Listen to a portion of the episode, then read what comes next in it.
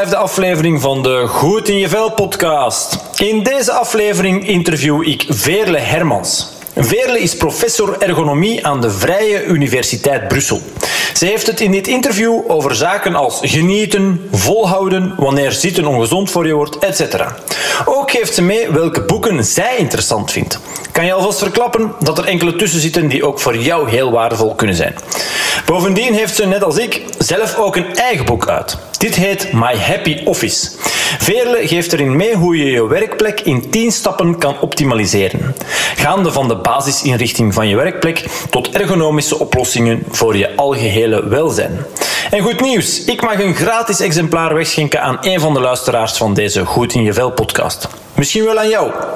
Surf daarvoor even naar wordfit.be schuine streep My Happy Office en laat even je contactgegevens achter.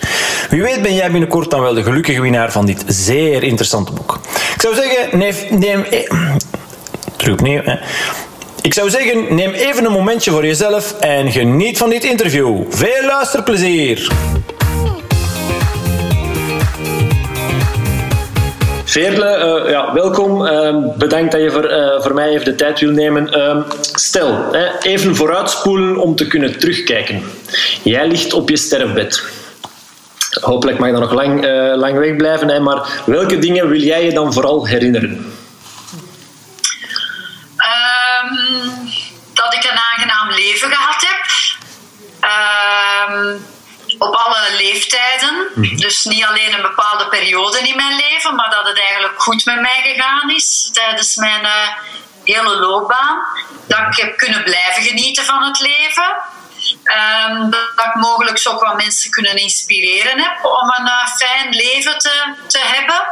En ik zit, bij mij situeert mijn expertise dan zich vooral naar het werk toe, maar ook daarbuiten hè, hoop ik dat ik mensen wel wat kan inspireren en wat kan mee aanzetten naar een gezonde levensstijl. Uh, ik hoop dat uh, mensen rondom mij ook heel gelukkig, uh, een heel gelukkige tijd al gehad hebben. Ja. en dan denk ik aan familie en vrienden. Ja. En ja, vooral, vooral zo dat ik het gevoel heb van ja, het is goed geweest. Ja, oké. Okay, ah, ja. uh, goed, voordat ik daar iets verder op inga, uh, op die dingen die je net aangeeft, uh, ja, voor de mensen die jou niet kennen, wie is, wie is Veerle Hermans? Ja, um, Veerle Hermans is eigenlijk iemand die altijd wat geprobeerd heeft in haar leven um, om de theorie en de praktijk met elkaar te verbinden. Okay. Ik heb nogal wat een, een, academische achtergrond. Ik heb uh, ook lichamelijke opvoeding gedaan, maar toen de toenmalige licentiaat nog, het sportbod in Leuven. Um, ik heb daar dan gedoctoreerd in het labo ergonomie. En dus vanaf toen eigenlijk onderzoek beginnen doen, vooral naar de fysieke ergonomie, uh, de fysieke belasting van het werk en wat dat, dat doet met de mens ja. en hoe dat we dat kunnen aanpakken. Um, maar dat is typisch aan de ergonomie. Dat is een vak dat echt zich situeert tussen de theorie en de praktijk.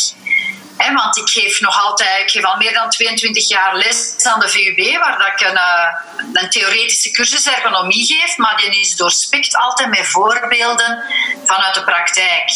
Dus, uh, en ik denk dat dat wel een beetje mijn sterkte is. Ik heb mijn academische achtergrond. Ik kijk ook altijd van, is het wel bewezen wat dat er allemaal beweerd wordt? Ja. Maar ik sta dan ook nog met mijn voeten in de praktijk. Ik analyseer ook nog uh, arbeidsomstandigheden. Ik zoek nog altijd naar oplossingen uh, voor bedrijven. Ja. Dus ja, ik ben zo'n beetje een uh, pragmatische theoreticus of een theoretische practicus, of hoe moet je dat dan zeggen? Hè? Ja. Dus ik probeer de twee altijd wat te vereenzelvigen. En dat is voor mij ook wel belangrijk, ook in de jobs die dat ik tot nu toe ook altijd gedaan heb. Uh, dus ik ben nog altijd een stukje verbonden aan de universiteit, maar uh, ik heb een hele lange tijd, ik heb 15 jaar in een externe preventiedienst gewerkt als uh, hoofd van de discipline ergonomie. En ja, dat was IDW. Dus ja, ja, Daar, is, daar is ergonomie eigenlijk het meest uitgebreid van alle externe preventiediensten. Op het einde had ik daar toch twintig ergonomen die overal uh, ja. in België uh, bedrijfsprojecten doen. Maar ik ben daar onlangs mee gestopt. Ik ben daar begin maart mee gestopt. Sommige mensen verklaarden mij zot. Die dachten van, allee, dat is toch de job voor u. Ja. Maar dan kennen ze mij niet goed, denk ik dan. Uh, ik ben iemand dat ook altijd wel wat uitdagingen zoekt. En na 15 jaar diezelfde jobs was het voor mij duidelijk van ja, ik wil iets nieuws. En ik heb mijn eigen nu wat tijd gegeven om uh, iets nieuws te zoeken. Dus ik ben nog altijd wel aan de VUB en dat is zelfs een beetje vergroot nu, mijn aanstelling bij de VUB. Maar ik heb nog heel veel tijd om andere dingen te gaan doen. En dus... Uh, ja. Voilà, nooit te oud om te leren. Nee, dat, dat, dat, dat, daar kan ik mij volledig in vinden, inderdaad. Uh, dus je bent wel iemand die van uitdagingen houdt. Ja. Als ik dat ja, goed begrijp. Ja, het is uh, allee, altijd hetzelfde doen. Ik heb in het verleden ook uh, heel veel les gegeven rond ergonomie. Dus hè, ik zat aan de VUB, maar ik zat ook aan ESAL. Allee, ja, die zijn nu ondertussen zitten bij de KU Leuven. Ja.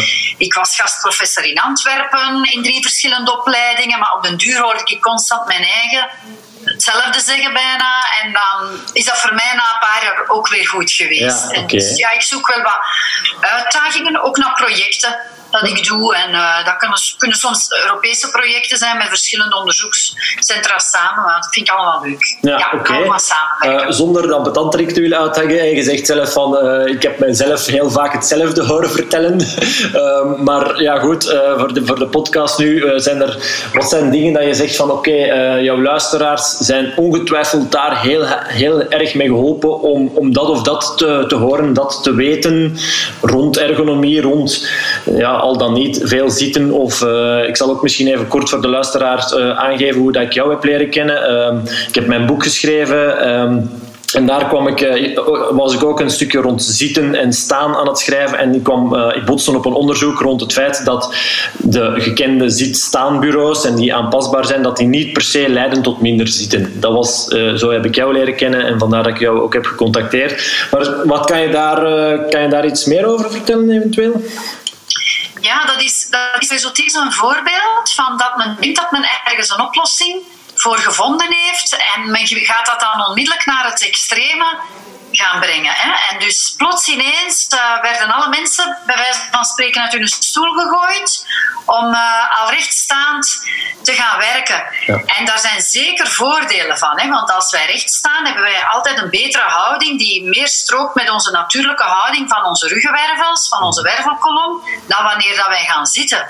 Dus het is zeker goed om dat zitten te doorbreken, maar we, we mogen dat ook niet tot extreme gaan doen om dan constant te gaan rechtstaan.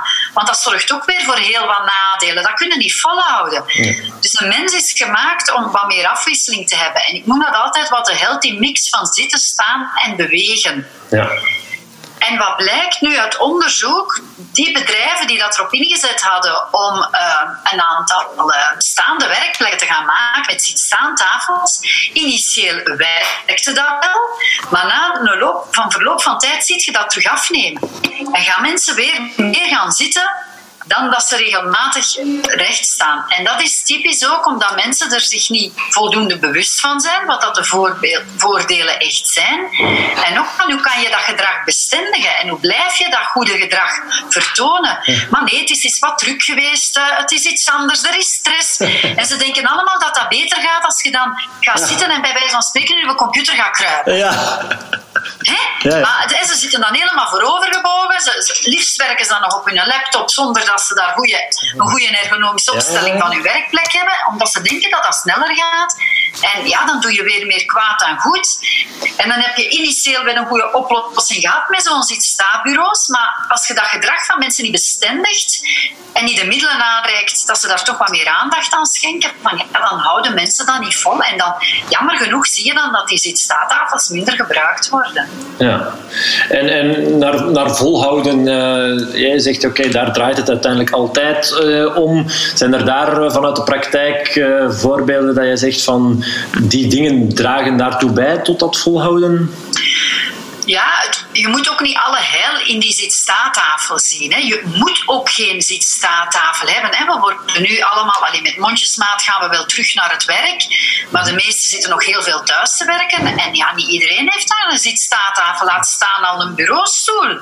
Dus, maar dan kan je toch zoeken naar wat kleiner hulpmiddelen. Wat dat ik initieel bijvoorbeeld gedaan heb. Ik stond recht aan mijn vensterbank. En daarop legde ik mijn boek. Om om, of een papier dat ik aan het lezen was. Of een telefoongesprek dat ik aan het doen was. Om toch dat zitten op die manier wat af te wisselen met wat rechtstaand werk. Een keer gaan rondwandelen in het huis of in de tuin als je die mogelijkheden hebt. En ik denk dat dat een beetje de boodschap is, zie niet al het heil in één ding, maar probeer wat verschillende prikjes uit. Ja. En, en, en zeker naar werkgevers toe is dat ook belangrijk hè, voor die verschillende aspecten, zodanig dat mensen ook een beetje de keuzevrijheid kunnen hebben. Want iets opgelegd krijgen is altijd veel moeilijker dan zelf een keuze te kunnen maken. Dus hoe meer dingen dat je kan eh, voorstellen aan de mensen om hun gedrag te veranderen, ja, meer kans dat je gaat hebben dat ze erop op iets gaan vinden wat dat bij hen past en wat dat zij gaan doen. En dat is hetzelfde als je mensen wil ertoe aanzetten om te gaan sporten. Toen dat ik afgestudeerd was als sportkotter, mijn missie was ik ga iedereen laten sporten. Ja, allee, ja. ik ben heel snel met mijn voetjes terug uh, op de in de realiteit gekomen of op de grond gevallen, of hoe moet je het zeggen. Mijn missie is nu zoveel mogelijk mensen aan gezond bewegen te krijgen. En ik denk dat dat veel beter is dan je moet. Hè? Ik ben een loper en mensen zeggen dan tegen mij van ja, maar ik haat lopen. Ik heb ook niet gezegd tegen de mensen dat ze moeten gaan lopen. Hè? Maar mensen denken van ik moet meer gaan bewegen. Ze vertalen dat dan direct altijd naar ik moet meer gaan sporten. Maar dat, als je daar niet geïnteresseerd bent, dat hoeft niet. Het is goed natuurlijk voor je fysieke fitheid wat te promoten.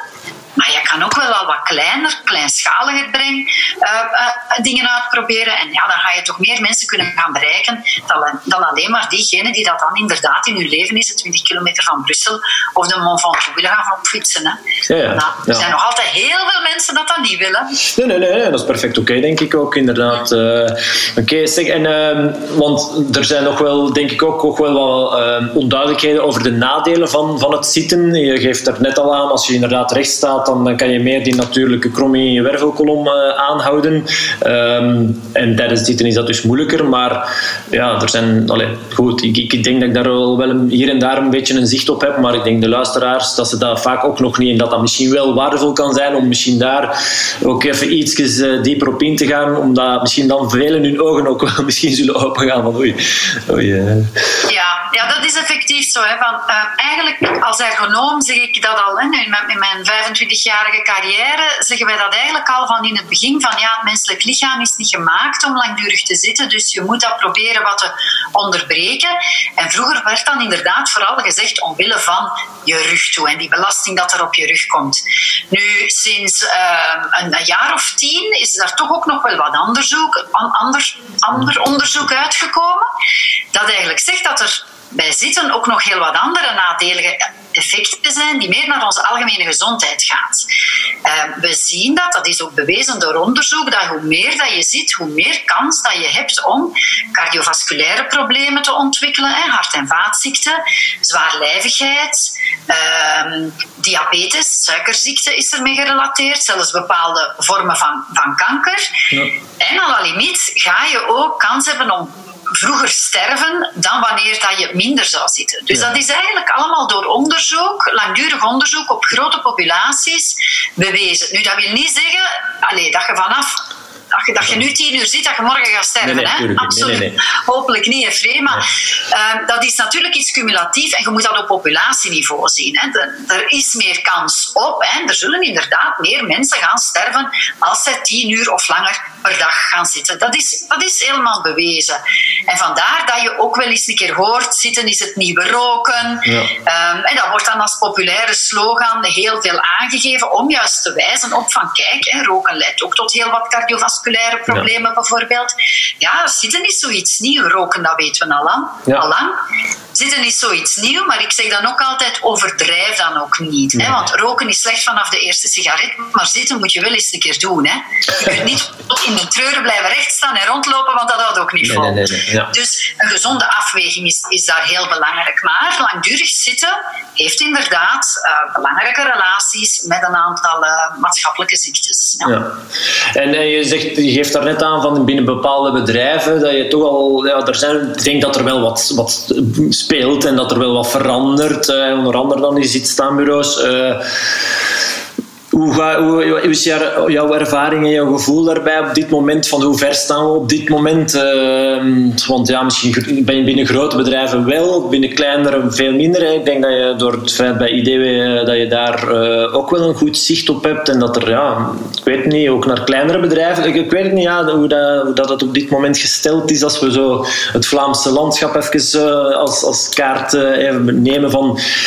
Is dat echt nog, nog echt wel problematisch? Of is er echt gewoon al, al in heel veel gevallen echt wel serieuze actie ondernomen de laatste jaren? Heb je daar zo'n zicht op? Laat mij zeggen dat er verbetering is. Hè? Ehm, dus, ehm, en kan je dat wijten aan eh, de grootte van bedrijven? In zekere mate wel, omdat je vooral ziet, uh, de, ja, die, maar dat was vooral naar lichten naar de sedentaire, dat is, zit zo wat meer in de tertiaire sector en dergelijke. Dus grotere banken en, de, en verzekeringskantoren, daar beginnen we dat al meer te zien. Daar hadden ze ook al wat meer aandacht aan het ergonomisch inrichten van de werkplekken, omdat ze dan natuurlijk met zeer veel mensen zijn die eventueel ook een probleem kunnen hebben. Dus nou, om aan preventie te doen is dat heel belangrijk voor zo'n grote groep van mensen dat je dat aanneemt.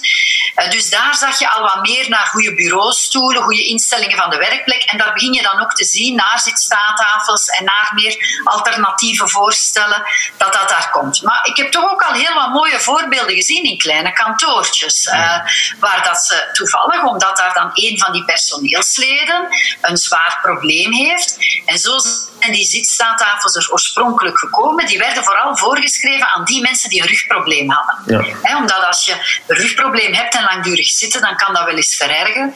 Dus vooral aan die mensen zag je dan dat dat voorgeschreven werd. En nu zie je dat dat langzaamaan evolueert naar ook de anderen mogen er beroep op doen. Dus het komt wel, maar uh, ja, er staat nergens in onze wetgeving ook beschreven bijvoorbeeld dat er een zitstaattafel ter beschikking moet gesteld zijn. Hè. En een bedrijfsleider die stapt dan aan mij en die zegt dan van ja, dat is allemaal schoon wat je hier zit te beweren en wat dat mensen allemaal zouden moeten hebben, maar ben ik daartoe eigenlijk verplicht? Nu, onze wetgeving rond werken met beeldschermen dateert van 93. Ondertussen ziet het er allemaal wel al een beetje anders uit op kantoor. Hè? Dus het is ook nodig dat we daar wat meer in, uh, in evolueren en dat we daar echt pleiten naar de nodige hulpmiddelen te voorzien, zodanig dat mensen op een goede manier hun werk kunnen uitvoeren. Maar dan komt daar plots de coronacrisis. En dan zie je dat we plots met z'n allen moeten gaan thuiswerken. En mensen zijn daar thuis helemaal niet op geëquipeerd. En dan begin je toch te zien dat daar een, wat een nieuwe interesse bij bedrijven gegroeid is, om dan toch ervoor te zorgen dat mensen thuis ook wel wat beter kunnen zitten. Ook na deze crisis ze daarover na te denken. En dan is dat toch weer een gelegenheid voor ons om ook dat verhaal van het onderbreken van het zitten daaraan te koppelen.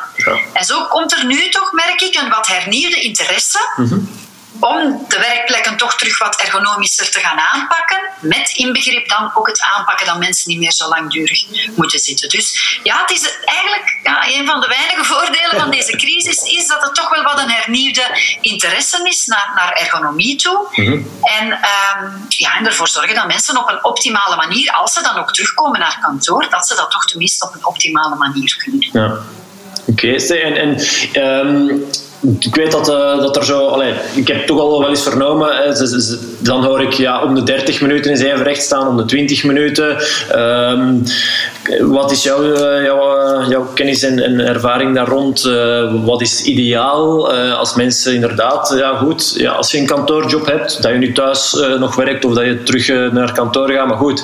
Um, ja, en, en, hoe pak je dat dan praktisch aan? Hè? Um, raad je aan om, om met een soort van app te werken, een, een wekkertje te zetten. Ik weet niet. En, en effectief, om de hoeveel minuten laat je dat wekkertje dan afgaan? Of, of zeg je, oh, wekkertje... Uh, allez, ja, of zeg je van, oké, uh, het is pas als je echt begint... Maar dan is het meestal te laat. Naar mijn ervaring, als je begint last te krijgen, ja goed, en dan recht staan, dat is misschien net iets te laat dan. Hoe zie je dat... Uh, wat advies? Ja, dat is weer een beetje de wetenschappelijke nerd in mij. Ik ga dan weer al zoeken naar wat is daar uh, evidence-based van, hè? wat is er allemaal bewezen van. En eigenlijk de onderzoeken dat je nu terugvindt, die geven aan dat de problematiek vooral start vanaf ja, als je ongeveer een uur aan een stuk zit. dus daar zie je dan de grotere onderzoeken naar boven komen die een relatie vertonen met meer klachten en langdurig zitten. Um, maar dan, dan komen de, inderdaad de klachten al, dan komen de problemen. Dus best ja, zorg je ervoor dat je zeker niet langer dan een uur gaat zitten. Hè, dat je daarvoor al probeert dat te onderbreken. Nu, een paar jaar geleden was, um, was men, is men beginnen te promoten om, om de 20 minuten. Uh, dat was omdat er een paar onderzoeken uitgekomen zijn waar dat je dat inderdaad van uh, terugvond. Dat er uh, voordelen zijn als je na 20 minuten dat gaat onderbreken. Maar dat was vooral aangetoond bij obese mensen, bij zwaarlijvige mensen. Ja, natuurlijk, het minste dat die mensen gaan doen, gaat al een onmiddellijk effect hebben naar nu toe. Maar voor al de anderen eigenlijk was er geen effect. Ehm, vooral naar energetisch verbruik gezien. Ehm, en, en mogelijke calorieën dat je daarmee gaat verbranden en zo. Dat is eigenlijk heel weinig dat je daar dan al mee gaat bereiken. Daar ga je zeker niet mee komen. Nee. En dan gaat het alleen maar om maar eens even recht staan en terug gaan zitten. Ik promoot dan veel liever Zeker niet langer dan 45 minuten zitten. En dan bewegen. Hè. Wandel even rond. Doe een paar kleine oefeningen. Sta dan eventjes recht om wat activiteiten te doen. En ga daarna terug opnieuw zitten. Maar ja, moet je daar inderdaad een wekker gaan bijzetten? Of eh, een alarm laten afgaan? Bij mij zou dat niet werken, Free. Bij mij ja, ik zit dan in een flow, ik ben geconcentreerd met iets bezig en ik wil dan op dat moment niet gestoord worden. Nu, ik ben natuurlijk een beetje bevooroordeeld, ik weet hoe belangrijk dat bewegen is, dus ik zal daar sowieso wel in mijn levensstijl, levensstijl dat uh, inlassen. Maar om het besef te krijgen om er beginnen de aandacht voor te krijgen dat je het regelmatig moet doorbreken, is het misschien niet slecht om daar een of ander signaal, is het dan door een wekker of is het dan door een Fitbit of iets anders, dat mensen aangewezen krijgen van oeps, we zijn hier al 45 minuten aan het zitten, nu moeten we toch eens even doorbreken. Dus als een soort van uh, aha-erlevenis van uh, oei, ja, ik moet het, moet het gaan beginnen inbouwen, is dan een goede trigger. En nadien kun, kunnen mensen dat eigenlijk zelf een beetje wel beslissen um, hoe dat zij dat zitten gaan ondernemen. Ja. Oké, ja. Um, nu, er, om daar straks even, als ik vroeg van, van welke dingen wil jij je vooral herinneren op, op je sterfbed... Um, je zegt ja, genieten, en dat dat dan toch een belangrijk aspect is. Um, ja, ik zeg ook wel eens van de genieten hoeft niet altijd uh, een halve fles wijn leeg, uh. En, allee, goed, dat, als iemand dat wil doen, geen probleem op zich voor mij. Maar, maar hoe, wat zie jij, um, ja, wat, wat, wat, wat, is voor jou genieten? En wat, zijn er misschien daar dingen dat je zegt, en ook misschien gerelateerd met het bewegen, want je gaf daar net al aan, je bent een, loper. Dus ja, goed, dan valt daar misschien ook een stukje wel. wat, wat is voor jou genieten? Ja, voor mij is uh, buiten zijn heel belangrijk. Hè. En uh, inderdaad, lopen is daar zeker een, uh, een hele belangrijke in. Ik heb eigenlijk heel mijn leven gesport. Lopen ben ik eigenlijk pas het laatste jaar op sportclub beginnen doen. met wat vriendinnen, omdat we elkaar wat te weinig zagen. Iedereen had stage en we wilden toch nog eens een keer eens iets samen doen. Um, ja, dat is eigenlijk altijd wel zo'n beetje sinds dan, sinds mijn begin twintiger jaren, ben ik eigenlijk wat aan het lopen. En ik ben daar soms ook wel een beetje niet, niet extreem in geweest, maar echt wel serieuze doelen voor mezelf voorgesteld. Zoals de 20 kilometer van Brussel. Ik heb een paar marathons gelopen, dus dat was allemaal heel belangrijk voor mij. Maar dat kost ook enorm veel energie om dat te coördineren in een gewoon leven waar je voltijds werkt. Mhm. Eh, met, een, partner die het heel druk heeft, twee opgroeiende kinderen. Dat was ja, opstaan om zes uur s morgens om dan te gaan lopen. En na een tijdje had ik dat ook wel een beetje gehad. En dus ik loop nu nog altijd, maar eigenlijk op een veel recreatiever niveau. En ik ben daar veel meer van beginnen genieten. En ik, ook wandelen bijvoorbeeld. Vroeger zou ik voor vijf kilometer niet buiten gekomen zijn. Maar nu ideaal, hè, bij dat thuiswerk ook, om even onder de middag een frisse neus te nemen.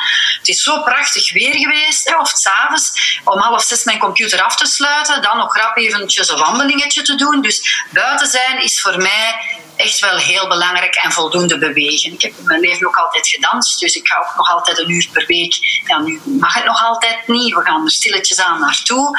Maar ook dat was heel leuk om dat met de vriendinnen te doen. Dus bewegen, ja, dat is echt een hele belangrijke.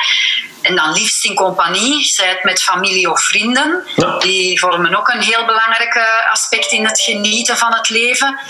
En uh, ja, sorry Frederik, maar ik hou ook wel graag van een goed glas wijn. En eens een keer lekker gaan eten. En, daar, kan, daar, kijk ik enorm naar uit om dat binnenkort terug te gaan doen. Uh, dus ja, dat zijn voor mij ook echt wel dingen van genieten. En boeken lezen, dat is nog iets wat ik graag doe. Oké. Ja.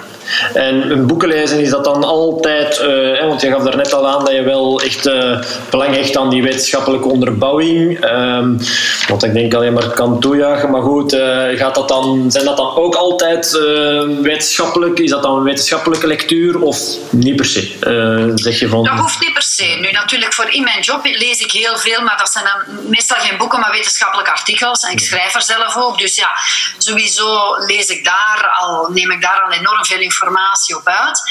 Um, en ja, ik lees ook wel graag boeken die dat daar wat mee gerelateerd zijn, maar dan op een wat meer populistischere manier um, uitgelegd waarom dat uh, mentaal en fysiek welzijn belangrijk is. Dus daar heb ik ook heel veel boeken, zowel van collega's als van, van, van anderen, van coaches en rondgelezen. Dus dan lees ik alles wat dat te maken heeft met fysiek en mentaal welzijn lees ik sowieso ook heel graag. Mhm. Maar daarbuiten even goed uh, fictieverhalen, hè, eh, romans, thrillers, uh, soms ook wel eens Engelse titels.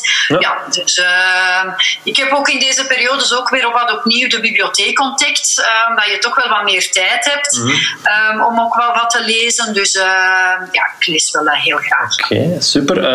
misschien ook wel interessant voor de luisteraar. je geeft aan, oké, die boeken dat, dat, ik denk dat dat sowieso wel een, een goede methode is om, om ja, misschien een beetje een andere wereld op te zoeken. Zeker die fictie.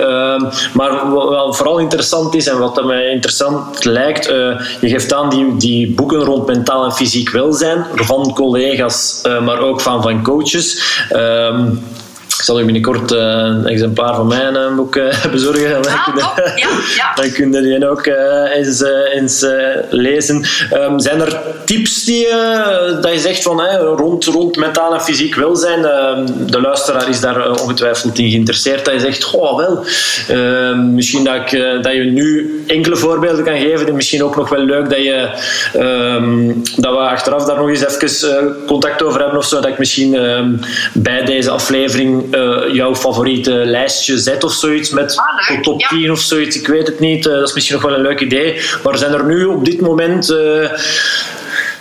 misschien één of twee boeken die je zegt van ah wel ja, dat is toch echt wel, echt wel een aanrader rond, rond fysieke fitheid, mentale fitheid. ja, ja, ja, ja.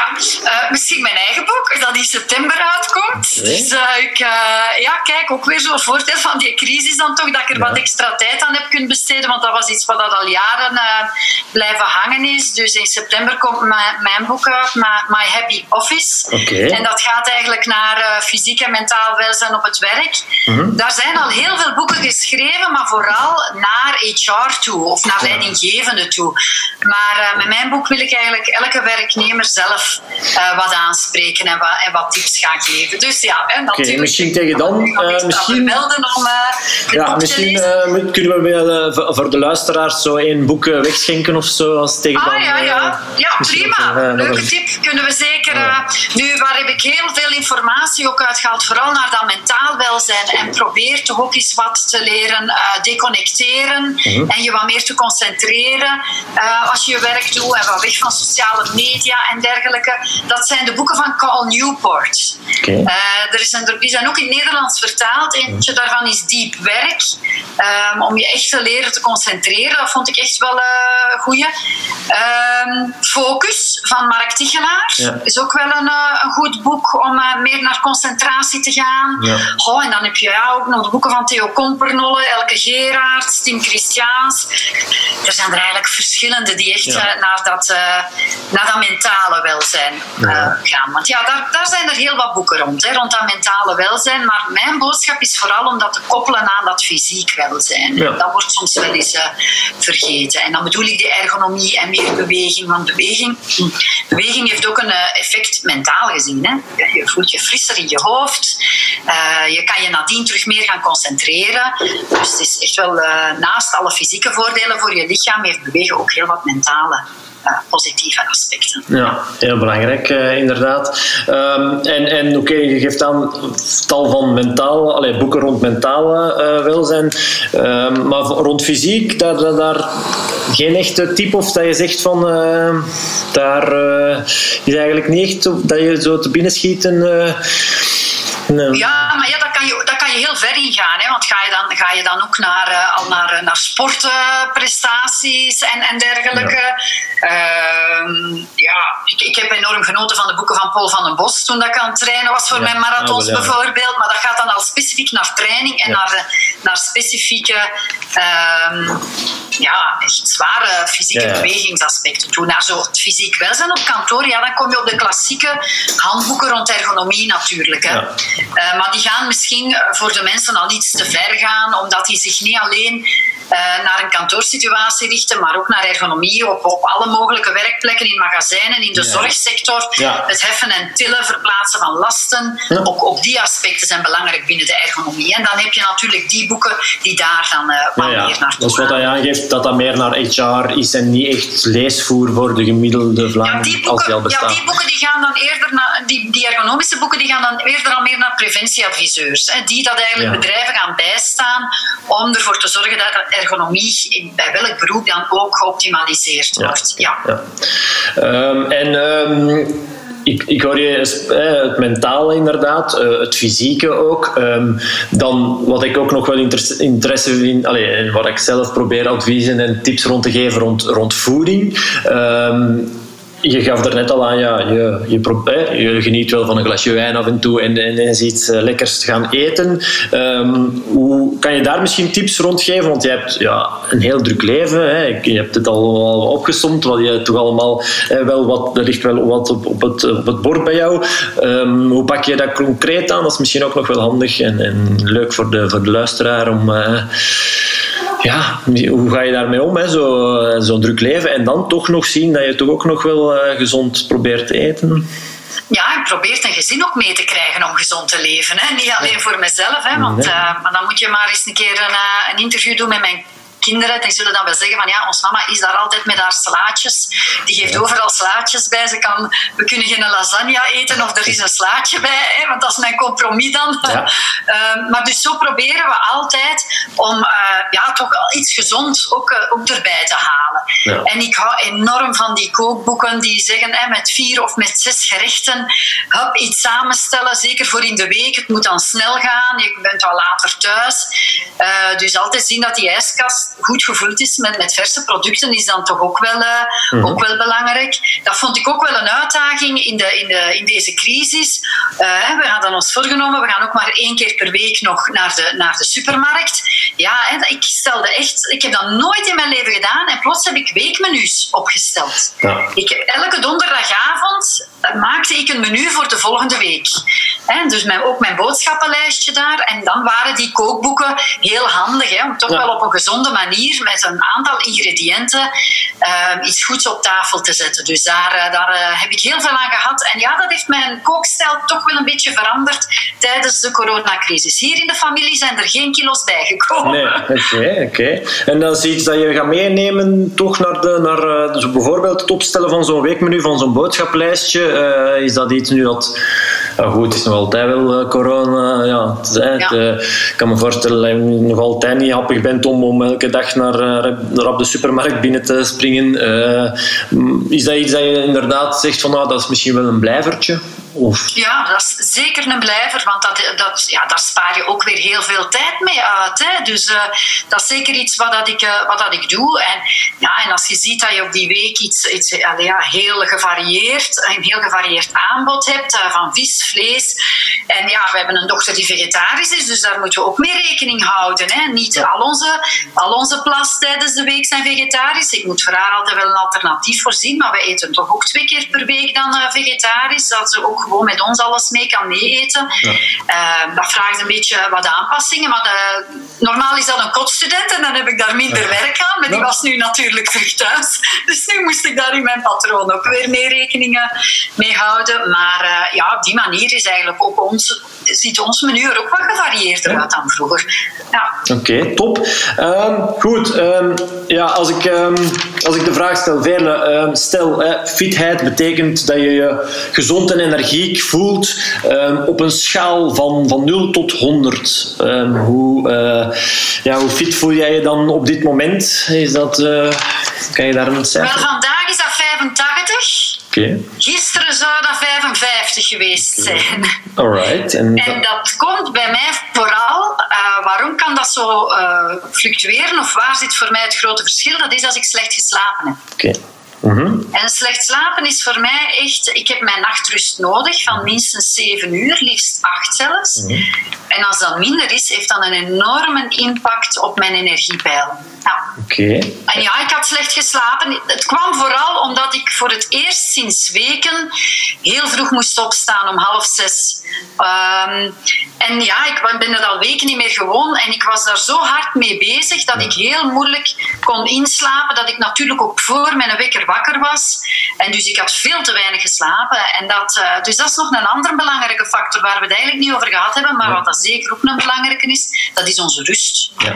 En uh, dat heeft toch een enorme impact uh, ook op hoe, hoe, energetisch dat we tijdens de dag kunnen zijn. Zeker en vast. Heb je daar nog een, uh, een belangrijke tip rond of rond slaap? Oh, als ergonoom, als ergonoom ja. onmiddellijk ervoor zeggen natuurlijk, zie dat je goed bed hebt. Hè? Ja. Ja. Dat is ook een hele belangrijke. Hè? Dat onze houding natuurlijk in ons bed, dat dat ook zo optimaal mogelijk is. Dat je al niet recht staat met rugpijn s ochtends ja. of, zelfs, of wakker wordt s'nachts van je nek die niet goed gelegen heeft. Dus dat is al heel belangrijk. Nu, dat was bij mij het probleem. Nee, nee, nee. nee, nee, nee, nee, nee dat, is, dat is in orde, maar het was gewoon mentaal dat ik niet tot rust kwam. Ja, ja. oké. ja. Um, ja, dan wil ik eventueel... Ja, is dat, klopt dat dan effectief dat liefst in zijlig toch wel, uh, niet buiklig, dat dat toch echt niet... Allee, ik heb ook ooit uh, stage op de, de rugscholing in, in Gasthuisberg trouwens ooit stage gelopen en daar zijn dingen dat ik me daar zo van, oké, ja goed, als je in zij ligt, kan je je, escur, je wervelkolom gewoon zo blijven, terwijl buiklig herinner ik mij dat, dat dan, maar ja goed, dat is ondertussen toch ook al wel enkele jaartjes geleden, dat dat dan het slechtst zou zijn en uh, is dat nog steeds... Visie is niet veranderd, nee, dus dat okay, is inderdaad ja, nog altijd juist, maar je moet natuurlijk wel een goed bed hebben. Ja, dat is de basisvereiste, ja. waar dat je een goede ondersteuning hebt. Ja, en die dat toch wel wat verschillend kan zijn, van, hè, bij, de, bij de vrouw bijvoorbeeld is dat bekken dan wat zwaar dus je moet zien dat ja, het beste is dan natuurlijk ook, eh, het hangt een beetje af van je partner. Als je een partner hebt, van hoe dat die zijn lichaamsbouw is. Want als daar 20 of 30 kilo verschil in is, van, ja, dan kan dat zijn dat dat ook niet dezelfde matras geschikt is voor beiden. Hè. Daar moet je dan ook wel natuurlijk mee rekening houden. Dus het basissysteem moet goed zitten. En dan inderdaad, als je dan in zij ligt, ligt dan wordt eigenlijk, ja, door het feit dat je een goede matras en onderbodem hebt, krijg je de perfecte ondersteuning van je, van je schouders en je bekken. Um, en lig je eigenlijk, ligt je wervelkolom mooi horizontaal en mooi plat. Dus dat is het beste ook als je zo'n nieuwe matras gaat uittesten, dat je daar op je zij gaat liggen en dat je iemand anders laat zien of dat inderdaad je wervelkolom, of die mooi, van aan de kruin van je hoofd tot aan je bekken eigenlijk, dat dat mooi een horizontale lijn is.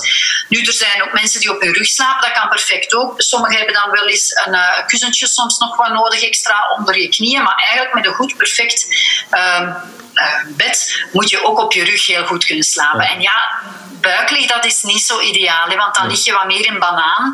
Je gaat wat meer je, je rug gaan hol trekken. En dat kan natuurlijk voor wat meer spanning zorgen op die onderste wervels. Ja. En om de tien jaar je matras vervangen?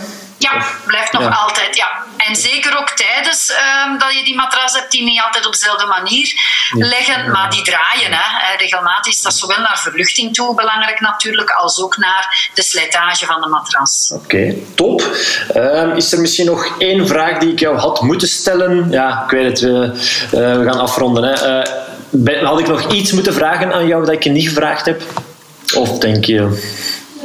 Oh, nee, ik denk dat we heel veel gezegd hebben op deze, op deze beknopte tijd. Dus, uh, maar als er nog een andere zaak is waar je aan denkt of je wil nog iets weten, nee, dan zullen we contacteren. Maar, uh, en uh, dan doen we nog eens een gezellige babbel nadien. Ah, wel. En inderdaad, misschien is het een idee dat ik de aflevering van deze podcast um, naar buiten breng als jouw boek uitkomt. En dat we dat misschien een beetje koppelen. Dat, dat we dat misschien, zoals ik daar straks aangaf, misschien één exemplaar kunnen wegschenken aan de luisteraar. Kunnen we zeker doen. Top. Okay. Uh, in ieder geval hartelijk bedankt voor je tijd, uh, Vele. Nog een prettige dag. ja, en hou je goed, hè. Ja, hetzelfde. Salut, hè. Dag. Ziezo, ongetwijfeld heb je ook uit dit interview weer heel wat waardevolle inzichten gehaald die jou helpen om je goed in je vel te voelen en met goesting en energie door het leven te gaan. Ik wil je er ook nog even aan herinneren dat je een versie van Veles boek My Happy Office kan winnen. Surf daarvoor even naar www.wordfit.be schuine streep My Happy Office. Met een beetje meeval zit er binnenkort een versie van dit zeer waardevolle boek bij jou in de brievenbus. In de volgende aflevering interview ik Dominique Monami. Zij is ex-top 10 speelster in het vrouwentennis en haalde zilver in het dubbel op de Olympische Spelen van 2000. Ondertussen begeleidt ze mensen op het gebied van mentale kracht. Voor Better Minds at Work is ze onder andere veerkrachtcoach. In het bedrijfsleven is ze een gerespecteerde business- en performance coach. Ze heeft heel veel ervaring met hoe om te gaan met stress en mentale sterkte is altijd een van haar grootste kwaliteiten geweest. Ze kan hierover dan ook heel veel interessante dingen vertellen. Binnenkort dus te beluisteren het interview met Dominique Monami. Wil jij trouwens automatisch een melding krijgen als ik deze, maar ook volgende afleveringen upload? Abonneer je dan even op dit podcastkanaal. Hou je goed, zorg goed voor jezelf en je geliefde en uh, tot snel!